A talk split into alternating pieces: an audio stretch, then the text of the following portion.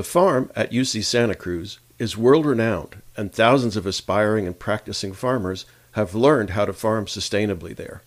But before there was a farm, there was the garden, the Alan Chadwick Garden, to be precise.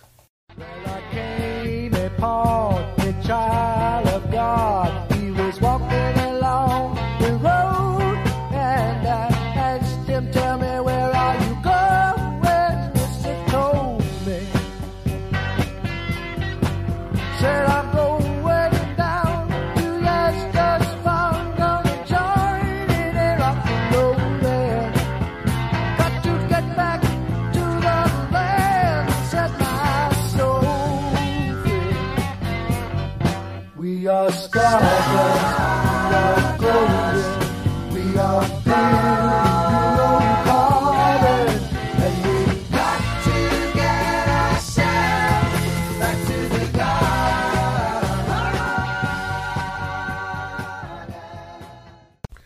evening, KSQD listeners, and a happy Earth Week to you.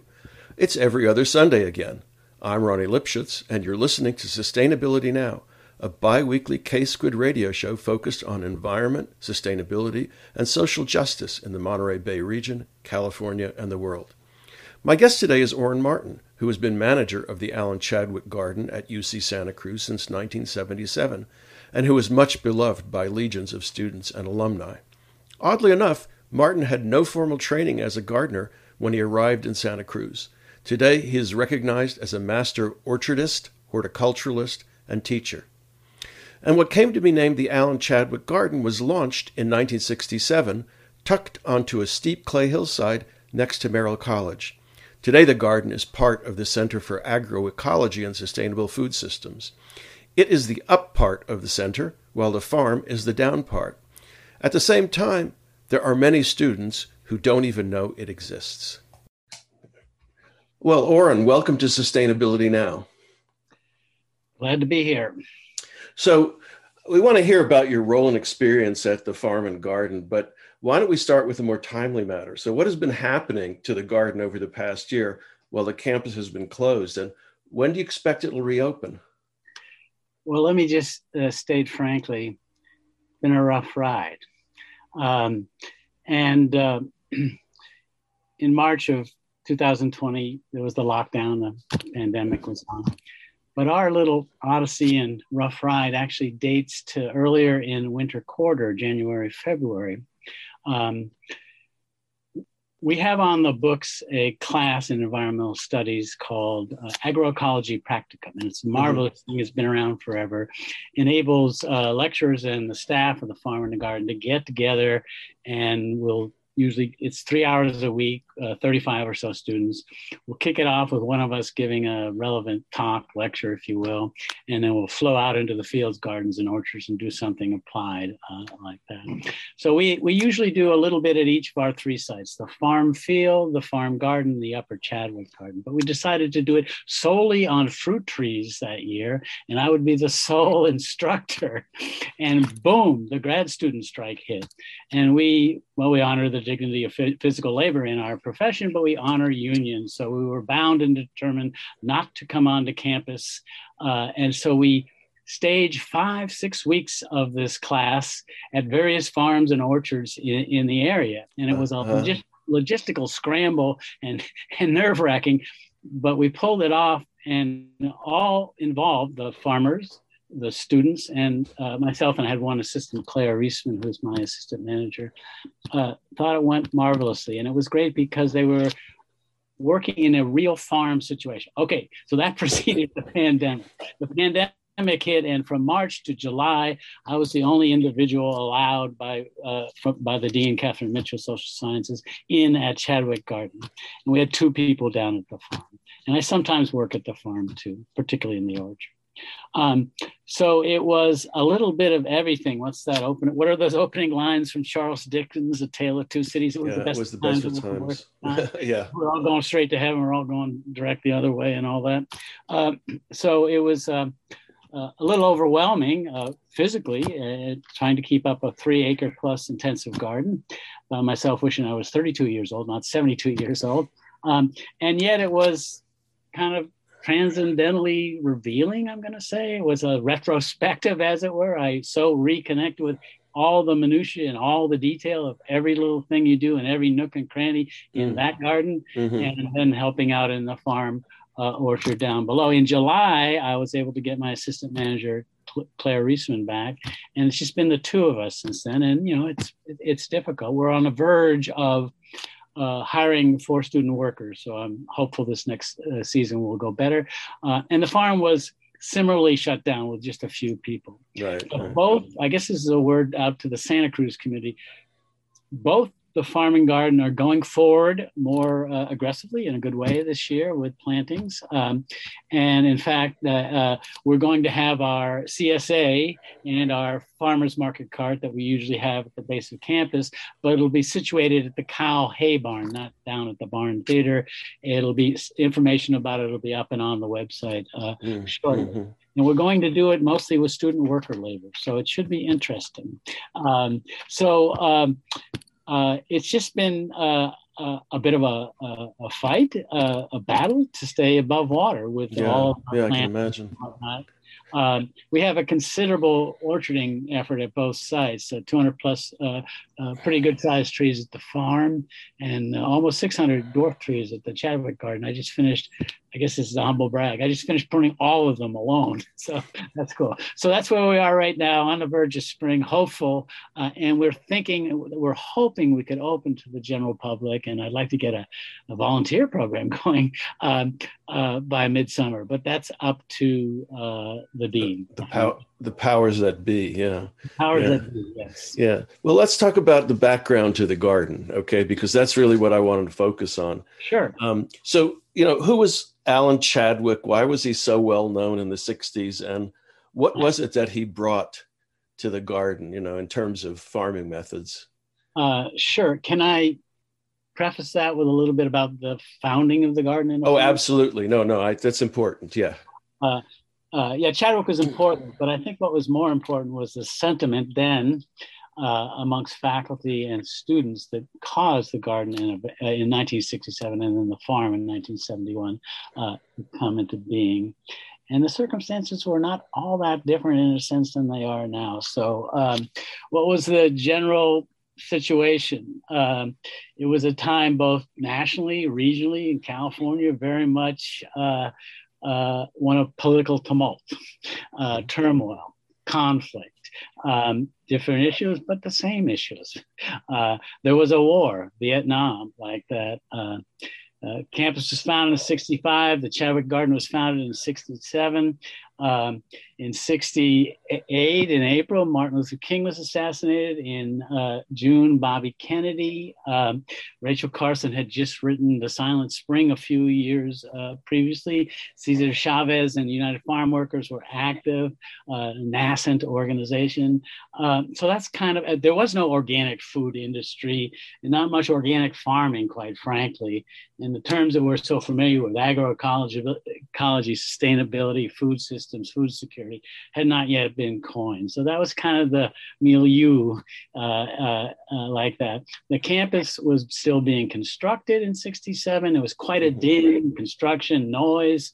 Sometimes I think it's analogous to today with further expansion. Um, and this had a somewhat, uh, here, here it was a superimposition of uh, a pretty uh, uh, massive uh, institution on a relatively uh, pristine landscape.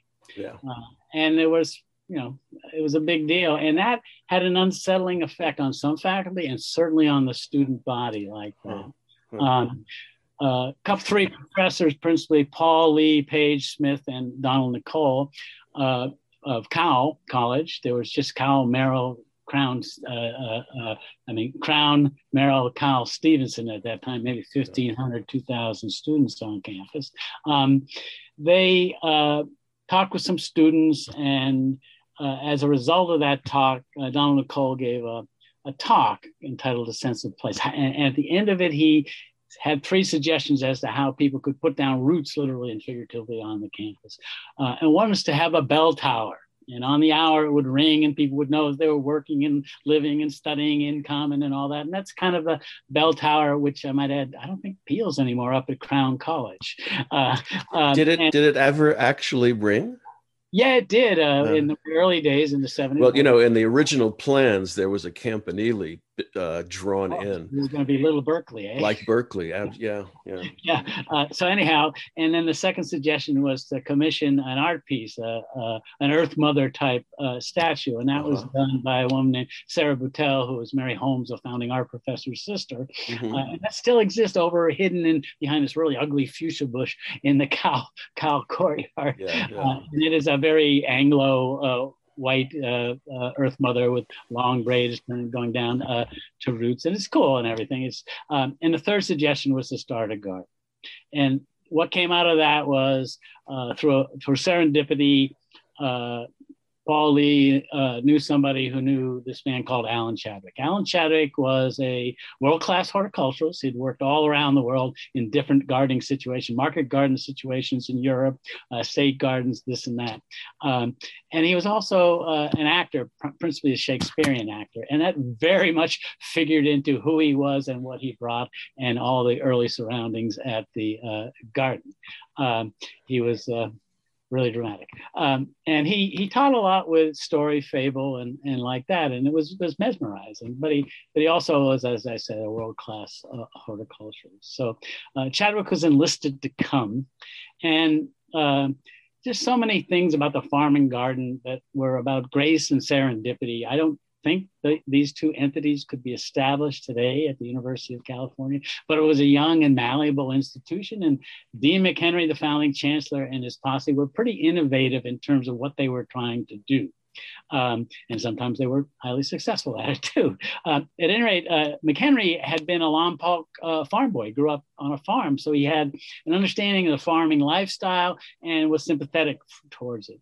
So he, uh, in the early years, was very supportive. Uh, uh, moral support, yeah, but monetary support as well. And he said, you can pick out three acres anywhere you want on campus. Uh, Chadwick had been enlisted, as I said. He came and picked the really foreboding, steep, infertile slope of the uh, present Chadwick Garden right below Merrill College. And which was, I'm pretty sure, the uh, uh, Biogeographic Center for Poison Oak. extreme. The so there wasn't so. It's, it's actually part of a the plant community is a, a chaparral um, a plant community, which is a really fascinating one of my favorite plant communities in California. But it's not associated with deep rich soils. No. Um, and in fact, it's further degraded by uh, construction to build the electrical power station that was adjacent. So it was just uh, the most uh, foreboding sight you could imagine, but it had a nice, gentle, south facing slope and amiable microclimate. And through methods, and Chadwick uh, kind of coined the term biodynamic French intensive raised bed gardening, which is a huge yeah. And um, he took a little bit from a lot of different cultures and his personal experiences and and kind of uh, there's nothing new under the sun in terms, and he would admit that, but but the fashioned this system, which features the raised bed, intensive uh, planting, and uh, and a lot of his principles, again, it just predated a lot of the, the jargon we now have in agriculture and ecology, and, and it was much more flowery. He would have debates sometimes, public debates, and they were well attended with Kenneth Thimann, who was a scientist on campus, and Chadwick, who was, you know, seemingly from another planet, uh, and uh, and and and uh, Thimann would talk about, uh, you know, xylem and phloem, phloem vascular plants. And Chadwick would, would, would say the exuberant plant juices. And they were both saying the same thing, but they just could not yeah, hear each yeah. other. And so there was a bit of a friction at the outset between the science community on campus and the garden and farm project.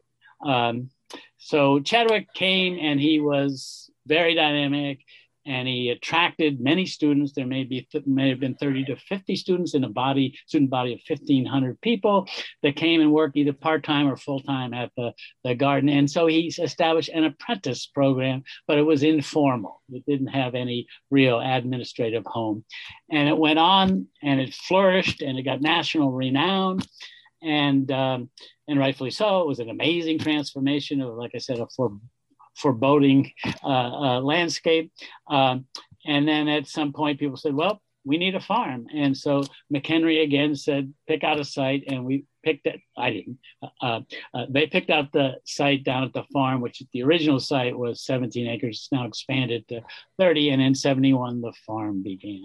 So uh, Chadwick was a very uh, tempestuous individual, very inspirational, very knowledgeable, uh, but very mercurial. And he was always looking for greener pastures. So in 71, 72, he left and went on to Northern California. First went to the Zen Center north of San Francisco and then established this amazing project in Covelo, California. So that's a little bit about Chadwick and the origins of the garden. Okay, well, let's take a short break. You're listening to KSQD 90.7 FM on your radio dial and ksqd.org streaming on the internet.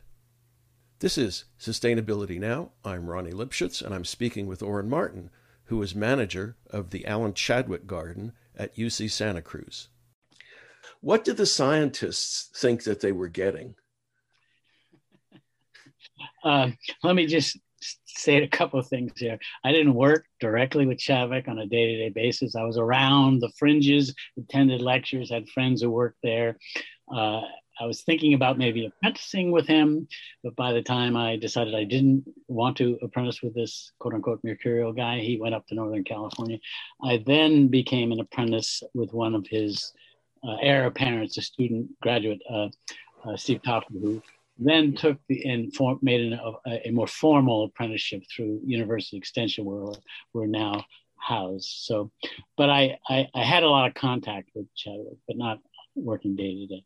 So, uh, I think, uh, like I said, uh, I just I, I just find it interesting how, in let me just say, I think we are now the farm and garden well appropriately ensconced in the university and uh, working in tandem and cooperation with the scientific yeah. community and particularly, uh, but not exclusively, environmental studies. Um, we do a lot of uh, uh replicated research at the farm and some at the Chadwick Garden too, mostly on entomology at the Chadwick Garden.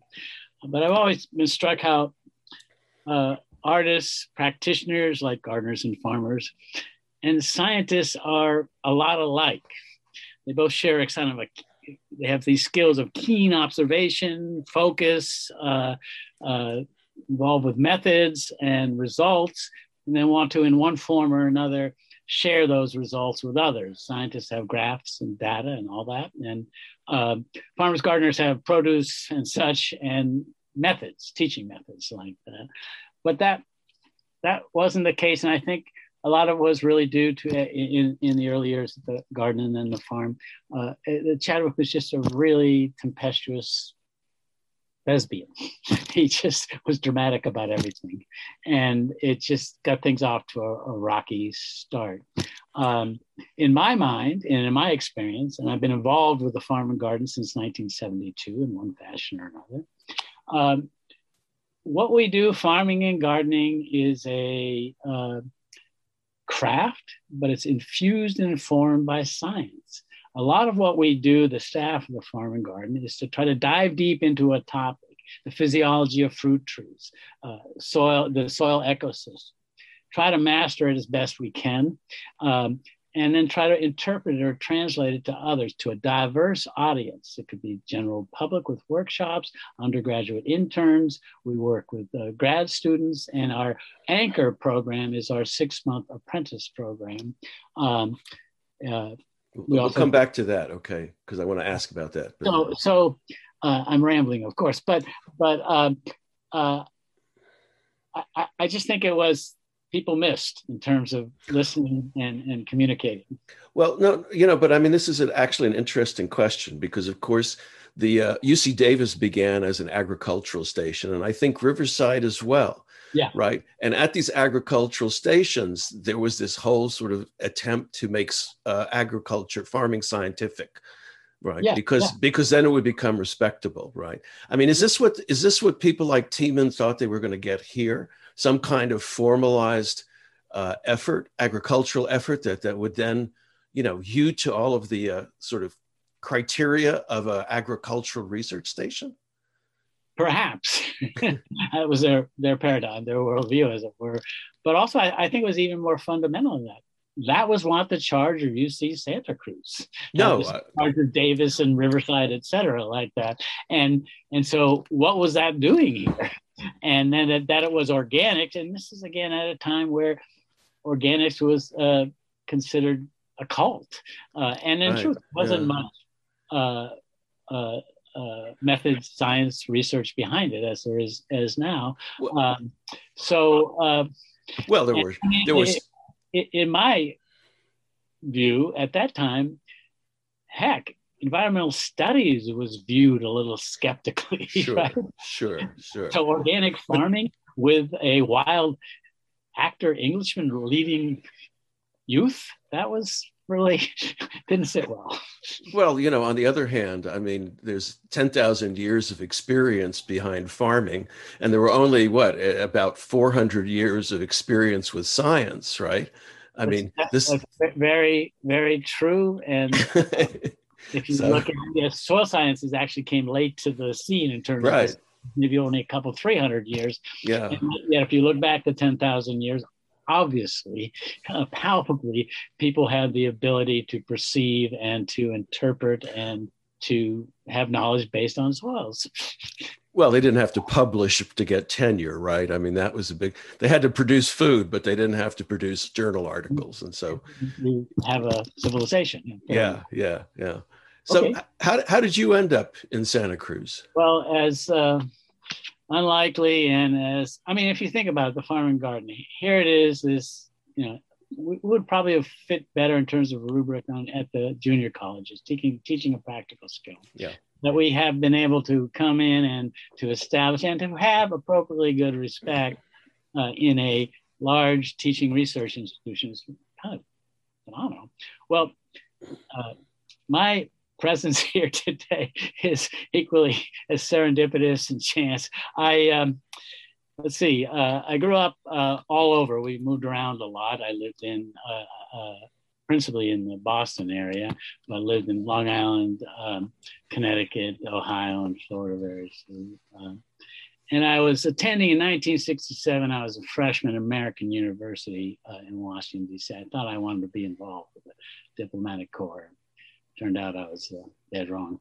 Uh, and it was an incredibly politicizing year, as I said. I was involved with the first march on the Pentagon, a couple hundred thousand people in the fall.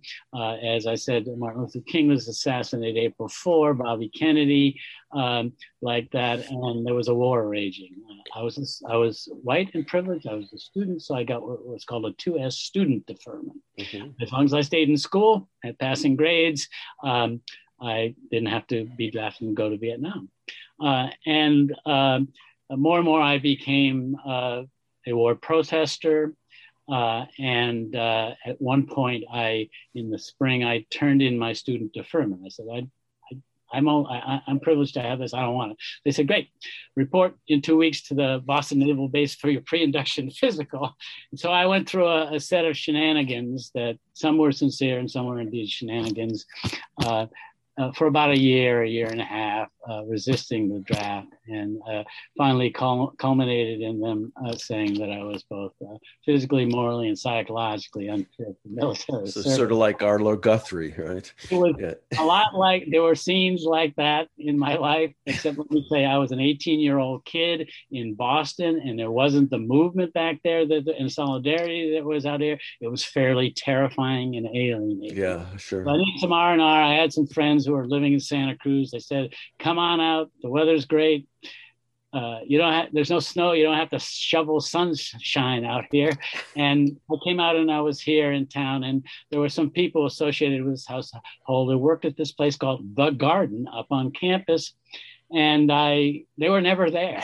they were they were up before the sun came and came back late. And so at one point, uh, I went up there and it was one of those uh, uh, mornings where the fog was lifting. Mm-hmm. Garden height under Chadwick, uh, 70, 71. Um, and um, uh, it was just, just, a, just a transformative moment. And I had grown up, I was I, I, probably only made it through high school because I played sports and had to stay eligible by passing. The only way I could stay eligible was passing my classes.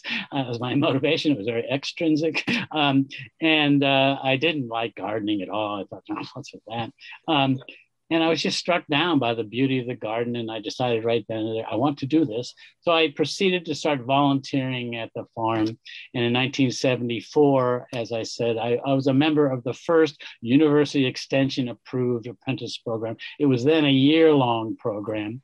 Uh, we started in July, farm till the fall came. And then we were enrolled in one uh, environmental studies class each quarter, uh, winter and spring. Then we came busting out in the spring and garden that summer. It was a pretty robust and uh, immersive experience. We also lived on the farm.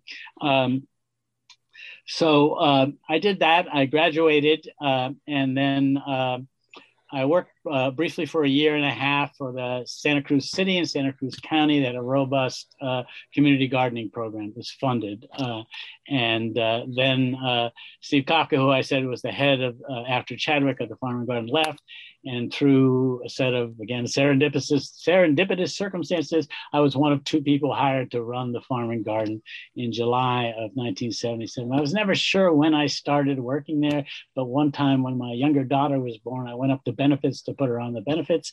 And the uh, person there said, Oh, you'll probably always, always remember that date. 7 11 77 i guess it was indeed so i've been at the farm and garden as a staff person. Uh, i am nominally the manager of the chadwick garden but like i said over the years i have worked at both the farm and garden particularly in the orchard at the farm. And then i'm involved in all of our uh, uh, teaching all the staff uh, there's four or five of us principally who teach diverse audiences. So I'm involved with that effort. And uh, as I said, our, our platform uh, anchor program has always been our uh, apprentice program. Yeah. Um, so what's the status of the apprentice program apprentice program right now? It's it's got. I know uh, some years ago there was a big kerfluffle about people living in tents. And uh, you know, the, and, and and I want to talk a little bit more about how the university has kept pressuring you know the farm to become more and more rigorous, so to speak. Uh, but um, but what about the apprenticeship program? Talk about the present state of the apprentice program. Yeah, that's what.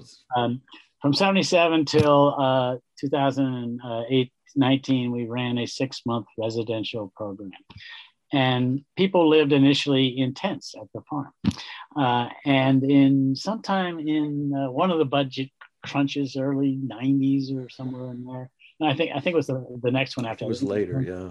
Uh, uh, 2000, 2005, somewhere in there. One of the catastrophic uh, bu- budget state budget crunches. Um, um, there was a huge student village at the base of campus, and they were camping there in tents.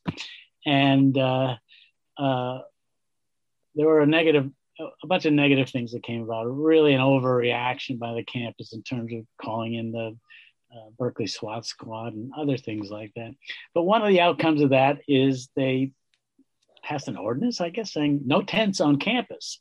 And then somebody looked up to the farm and said, you guys have tents. What's up with that?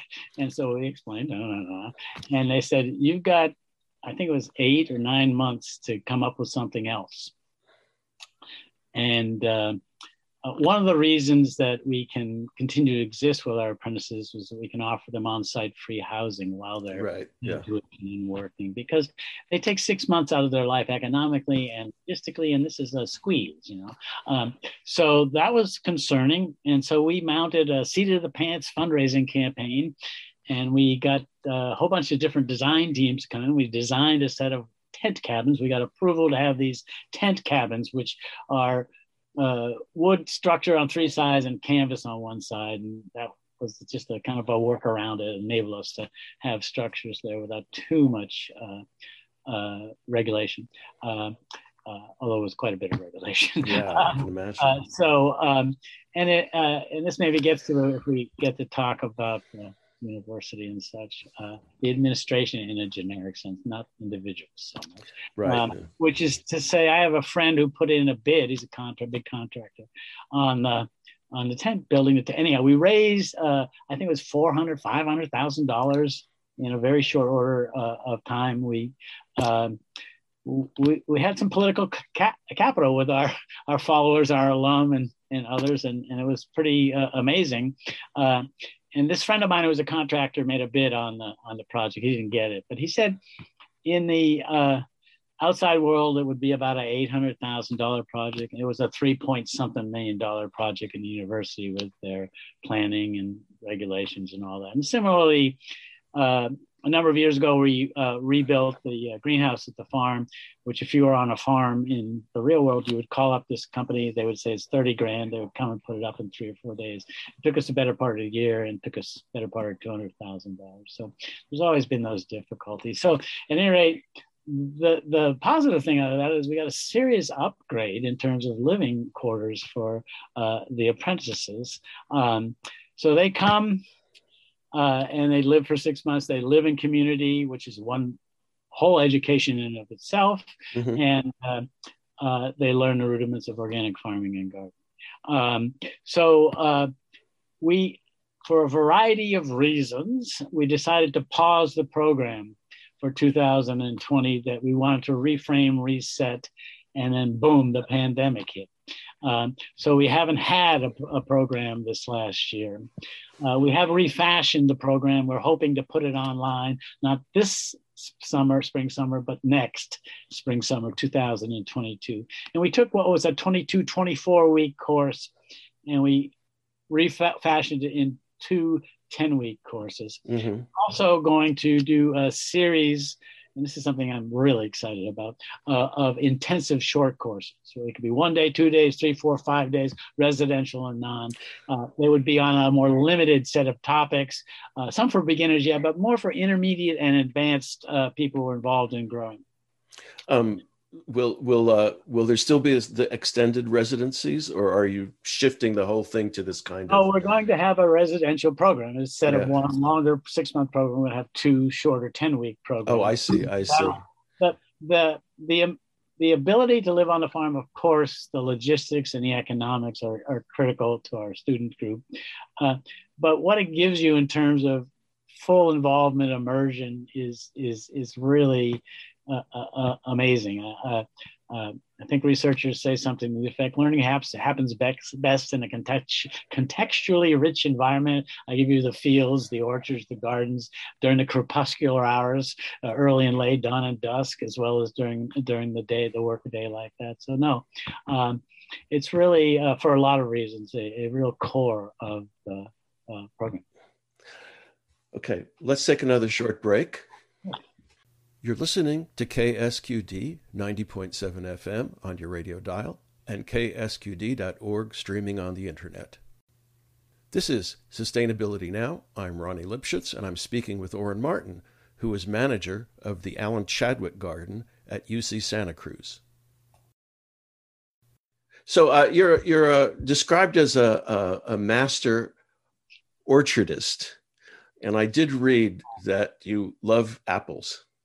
So maybe you can tell us something about your your your apple trees and and your your apple crops and the like. Sure. Uh, I sometimes joke I've been afflicted with the dreaded disease of fruit tree growing. I, in my position, I hope I'm uh, highly contagious and, and, infectious, so I can spread the sure, word. Yeah. Uh, okay, uh, we have a sizable planting of uh, fruit trees at the farm and at the Chadwick Garden. Um, we uh, we grow a, a, diversity of fruits, but it just turns out that uh, apples are probably the best suited of the deciduous fruits for this climate. Mm. Until the mid 70s, Santa Cruz County was, and I still right. is the second smallest county in the state, but it was the second leading apple production county in the right. state before we ch- decided to use the land differently, either higher dollar value crops, crops, not crops, crops, uh, blueberries, uh, other caneberries, uh, housing development, strip malls, etc. Um, so it's it's a it's a it's a preeminent climate for apples. Um, so um, so we have quite a collection of apples. At the Chadwick Garden, we have in the vicinity of 80 or 90 different varieties of apples. As I said, we have approximately 600 trees. I'm constantly pulling trees and putting in new trees, so I, I don't have a totally updated inventory as per the uh-huh. number. But you know, approaching 100 varieties. Some of the best of the new production varieties, um, Jonagold, Honeycrisp, Fuji, all, all, all the jazz is actually all that jazz I was going to say, but jazz is actually a new variety yeah, of apple. Yeah. Um, and some of the uh, storied heirlooms. Uh, it's interesting that uh, over time, uh, people in the ag world have said heirlooms, eh, you know, what are they worth, as it were? Um, one of our grads, a fellow by the name of Greg, Gregory Peck, a distinctive name, um, uh, uh, had had been a divinity student at the University of Vermont, came to the apprentice program, fell in love with uh, fruit trees, went and worked for a fruit tree operation down in Paso Robles called uh, Trees of Antiquity, went to grad school and is now a prof- associate professor at Cornell. His specialty is heirloom apples, organic apple production, and uh, cider for the Northeast like that. So, um, so uh, we've been growing heirloom everything, but heirloom apples in this case for uh, uh, better part of 50 years, and now they are trending. They are trending in, in all respects, and rightfully so. They are some of the most uh, amazing apples in terms of their history, story behind them, yeah, sure, but also their performance and their versatility. Many of them can be eaten fresh out of hand. They can be cooked with. They make excellent dried apples, um, and they can be made into cider, whether it's soft or hard cider. So we uh, are uh, all about varieties and trialing them out. Well, how do they do? How do they do in Santa Cruz? What are the pros and what are the cons? And then a couple of that, um, what are good uh, tree training systems, pruning and training systems to grow these fruits? So that's a little bit on our apples. I, I, would think I would think that your your comparative advantage might lie in the you know the older varieties, since the new ones you know you can get them anywhere right are, are you are you taking out new ones and putting in older varieties or um, looking for a mix I waver back and forth. It's a pendulum swing. Let's get with it, buddy. Come on, modern varieties. Nah, those are the ones that are better. So we've got an admixture, of course. But one of the ironies, and it's something I have an issue with, is uh, you, you look at a lot of new varieties, and don't get me wrong, they are fantastic in terms of taste, and uh, they're grower friendly uh, varieties. They're low disease pest pressures. Um, uh, ambrosia, jazz, other varieties like that, uh, Pacific Rose, um, but they're clubbed, and that just means they're proprietary. The oh, individual okay. who breeds them has the uh, right to determine what professional nurseries can propagate them for sale, and then who they can sell them to, and then who that grower orchardist can sell it to in the marketing world. And you and I cannot get those varieties. So I have an issue with, with, with that. So there are some varieties that, yeah, I'd probably grow if I could, but I can't get into the club. Um, but I, I just think it, it, it when, uh, when I'm talking to people, it's like, well, same thing with flowers. Like, doesn't matter what I like, grow what you like. Um, and then also realistically, what will grow well? What will what are reliable varieties of apples or any other fruit in this area? Uh, and there's a whole host of them. And some of them are modern and some of them are heirlooms. So, but there is a bit of a uh, cachet associated with heirlooms. And we were some of, at the farming garden were some of the first people to do uh, heirloom vegetables. Uh, uh we grew leeks before anybody in the area knew what the heck a leek was. Um, uh, uh, fingerling potatoes and, and, and whatnot.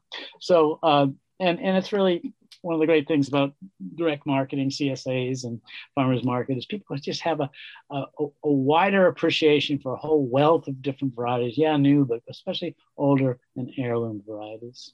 I'm just curious. I was just thinking, does the does the farm do any sales at local farmers markets?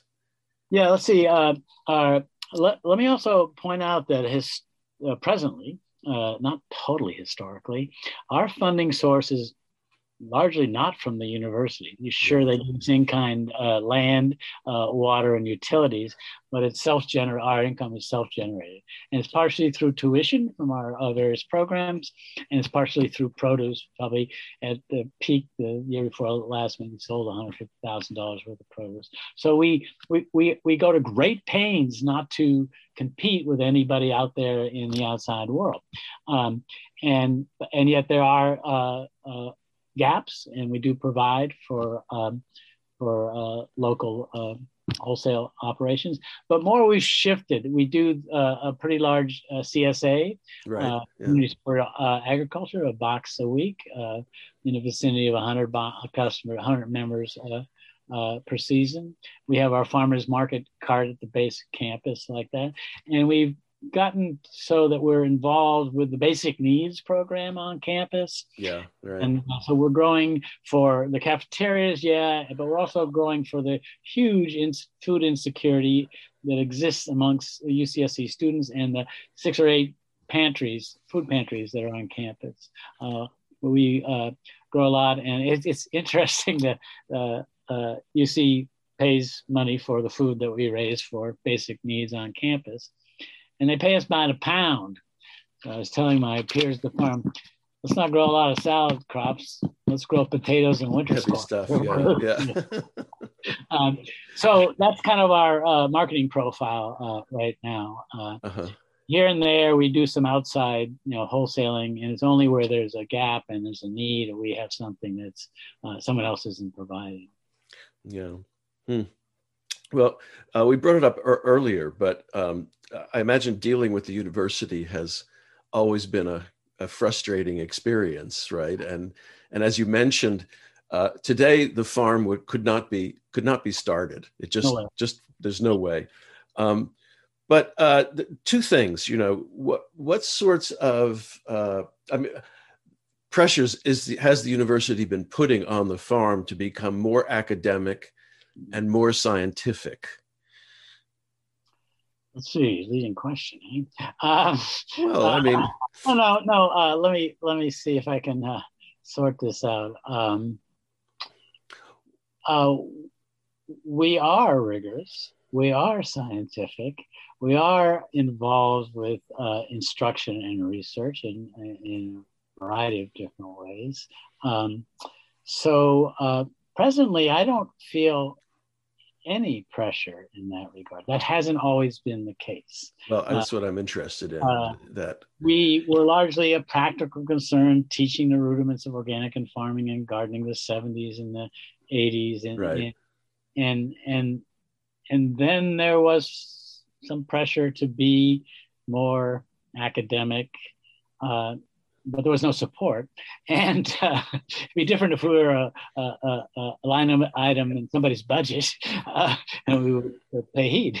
Um, um, so, uh, but um, I guess through uh, call it a rapprochement, as it were, compared to the early days, uh, just conversation with faculty. Uh, we host a lot of research mm-hmm. at the farm. And some of it has been overlaid on the production system, but some we we now have articulated research plots like that. And the topics are diverse, and they're uh, we also are involved with uh, grants that support that. Um, so uh, I don't feel a lot of pressure. It's it's kind of a you know, nascent, burgeoning, maybe even symbiosis with the scientific community and uh, uh, uh u- using the farm and the garden. Like I said, we, we do research at Chadwick Garden. Uh, our director right now, Stacy Philpott, is an entomologist, and she's doing some fabulous research on how biodiversity in systems, not just farm systems, but garden systems, can foster, you know, uh, what I call the three Ps: pollinators, native and non-native, predators and parasitoids, which is just basically beneficial insects, and how uh, the more diverse your system is, the less pest pressures you're going to have. And these are things that now there's a lot of scientific information about, but these are also things that for millennia, people have known and maybe even just benefited from, again, serendipitously, because that was the nature of, of farms and gardens. They were incredibly diverse. They weren't so much monocrop systems like that. So uh, we have um, uh, an involvement and good symbiosis, I think, with the scientific community. I w- will say that this last year, uh, UC just appointed the first organic agricultural extension agent, Joji Muramoto, who's worked with us for years, and he's housed at the farm. And this is really a, a sea change in terms of the world of ag extension. He's doing some amazing uh, research, and really what it is is research is going to help us and other farmers and it's just so on the ground and practically based it's, it's, for instance he's looking at things like you grow a cover crop, you turn it into soil, it rots down, the microbial community in the soil rots it down, liberates nutrients. You plant broccoli or whatever crop, but broccoli is a big commercial crop. And there's just a miss in terms of that set of methods and when the nutrients are available and when the broccoli needs it. So he's looking at ways to sync that up. And so this is extremely valuable information. Um, and uh, the farm can serve as a valuable uh, place to test this as well as other uh, farms in the area. So, um, so uh, there has been pressure, there has been misunderstanding. I kind of like the place that we're at right now in terms of um, communication. Uh, that is, mm-hmm. with the uh, scientific academic world and the and and then l- let's look at farming. I mean, 20 years ago, quite frankly, people would look at us and say, hey, you go around back and take your boots off. And now we're lauded as know, the stewards of the planet and all that. Um, and so uh, it's a good thing that there is recognition of uh, food, food production, food security is important. And, you know, as much as we teach the rudiments of farming and gardening, we're now trying to really involve issues around uh, inclusion, equity, social yeah, justice, yeah. just in, our uh, curriculum and in our audience of who we uh, uh serve and uh, uh, teach and train. So I'm not trying to evade your question, Ronnie, eh, but and believe me, there have been uh, pressures over the year. some of them were more administrative than academic. Um, uh, but what I found uh, about the farm and garden and its uh, personnel, as it were, is we could find individuals here and there within the system that could listen, be sympathetic, and cooperative and supportive. So here we are. We still exist. yeah, well, you know, I, am just uh, I just remember that there was a period when social sciences. Uh, was being fairly hard on the farm in terms of revenues, and then and You're then right. there and, and then there was a period during which uh, university support was contingent on bringing more students in. Uh, yeah, kind of that dollars per head. It's the classroom form. It doesn't really work well on a farm or in a garden. Yeah, it was, it's, our it's, style of teaching involves uh, intimate contact, constant contact with small, moderate uh, uh amount of students like that. Yeah, there wasn't a uh, in, in, the early 2000s or 2010 or so uh, pressure on us to raise our tuition, which we did. We tripled it or fourpled it, and it has had a negative impact. I mean, of course, we got more revenue, but it's had a negative impact on uh, who can do who who can get access to this program. We, we've uh-huh. countered that by uh, fundraising and scholarships, and yet um, uh, it's kind of the situation we find ourselves in. But yeah, there was some pressure from social sciences in that during those years in that regard. That's, yeah.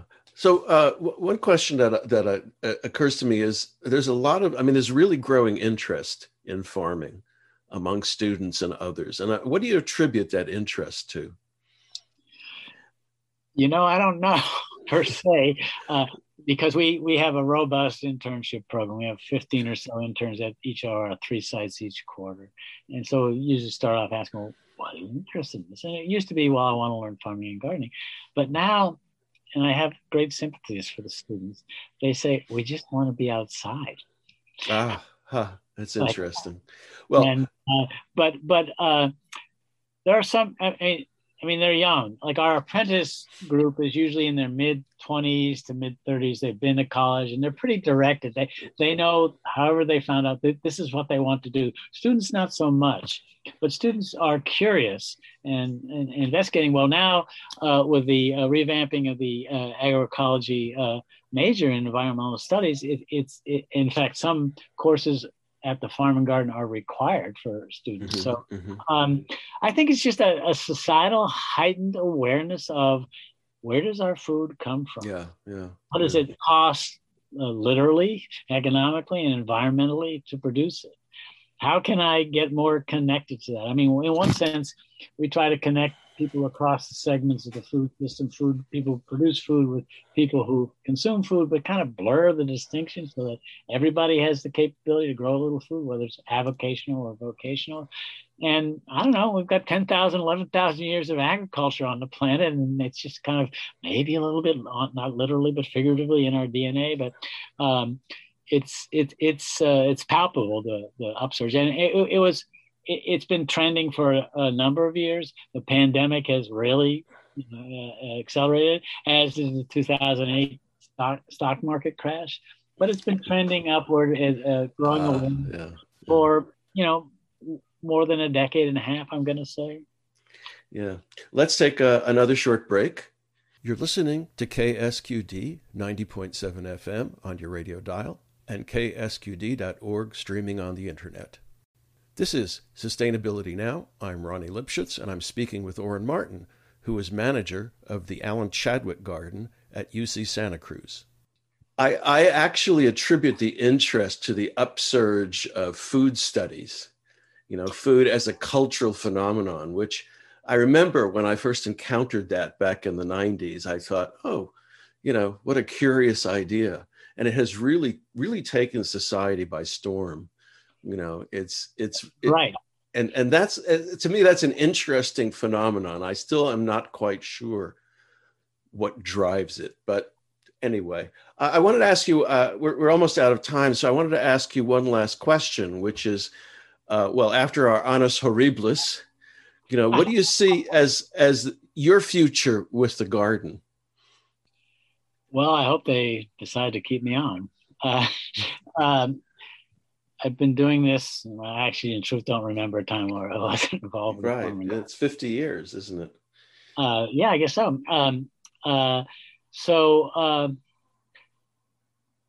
uh, if i were to retire my pension would be the same as my paycheck now. My wife said, "Orin, you're working for free," uh, but I'm enamored of it. I'm still enamored of it, uh, and I just kind of want to get it. Straight. You know, if you you do a sculpture or you do an oil painting, it's there. You know, uh, um, uh, you have a good year in the garden. It's spectacular. Things went well, but it's it's cursory. It just goes away, right? Uh, so uh, just that kind of desire to recreate, make it better again like that. Yeah, um, yeah. But and, but but more and more as I'm aging, it's about I've accumulated a reasonable amount of practical skills, knowledge like that.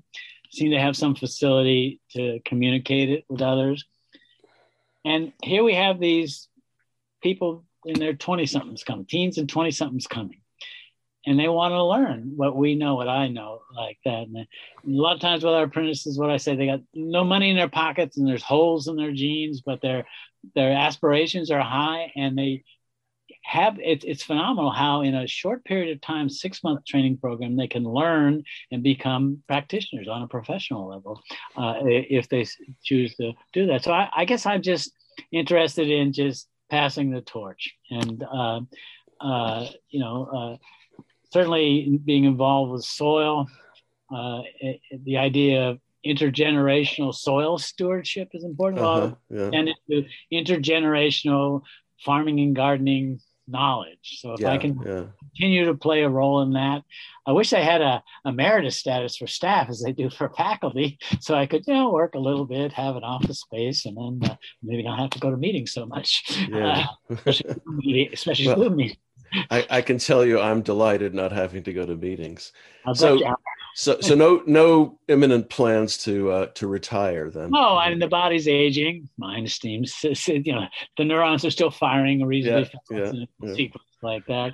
Uh, no, um, I've been doing a lot of uh, writing lately articles, and I actually wrote a book uh, called Apple Trees, uh, Fruit Trees for Every Garden, 10 speed press that came out in 2019. And okay. I, I guess I'd like to try to maybe, if I could, transition to a more mixed media where I have short written pieces, some short videos, and then in person teaching like that. That would be the ideal scene. Mm-hmm. Mm-hmm we are during this pandemic we got money and we're basically videoing everything we do. I'm involved oh okay. a year in the orchard an almanac in the orchard. Our farm manager Darryl Wong is going to do a year in the field at the farm like that. And so we're trying to things that we can use post pandemic as in a, with our in-person instruction like that. So but no my intention is to keep on keeping on. Keep on trucking yeah, yeah. well listen Orin, thank you so much for being on sustainability now well, I want to thank you, and I want to thank you for your years of service and your academic pursuits and your uh, your uh, tone and tenor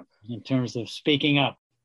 I've put some links to additional information about the garden and about Orin on the blurb for this show at ksqd.org.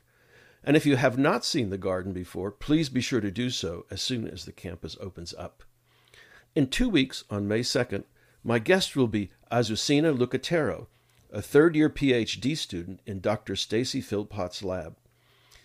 Azucena studies the socio-ecology of urban gardens in the California Central Coast, with special interests in biological pest control, community and population ecology, landscape ecology, and food justice. That's on Sustainability Now, Sunday, May 2nd, 2021, from 5 to 6 p.m. right here on KSQD 90.7 FM and ksqd.org streaming on the internet. As a reminder, shows from the 5 to 6 p.m. Sunday slot are rebroadcast the following Tuesday mornings from 6 to 7 a.m. And if you'd like to listen to previous shows, you can find them at ksqd.org backslash sustainability now and various podcast sites. Thanks for listening, and thanks to all the staff and volunteers who make KSQD your community radio station. Until next every other Sunday, Sustainability Now. Well,